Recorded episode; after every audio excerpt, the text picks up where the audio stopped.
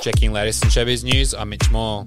Ezra Miller has been charged by Vermont state officers with felony burglary. This is just the latest in multiple controversies that Miller has been the center of. Miller has been arrested twice in Hawaii for disorderly conduct and harassment, and once more for second degree assault. He is also facing several allegations of abuse from different women across the world. These arrests have questioned whether the Warner Brothers movie The Flash will be released in 2023. At this current moment, Warner Brothers Discovery CEO has stated the Flash movie is still a go. And that's your latest in showbiz news. I'm Mitch Moore.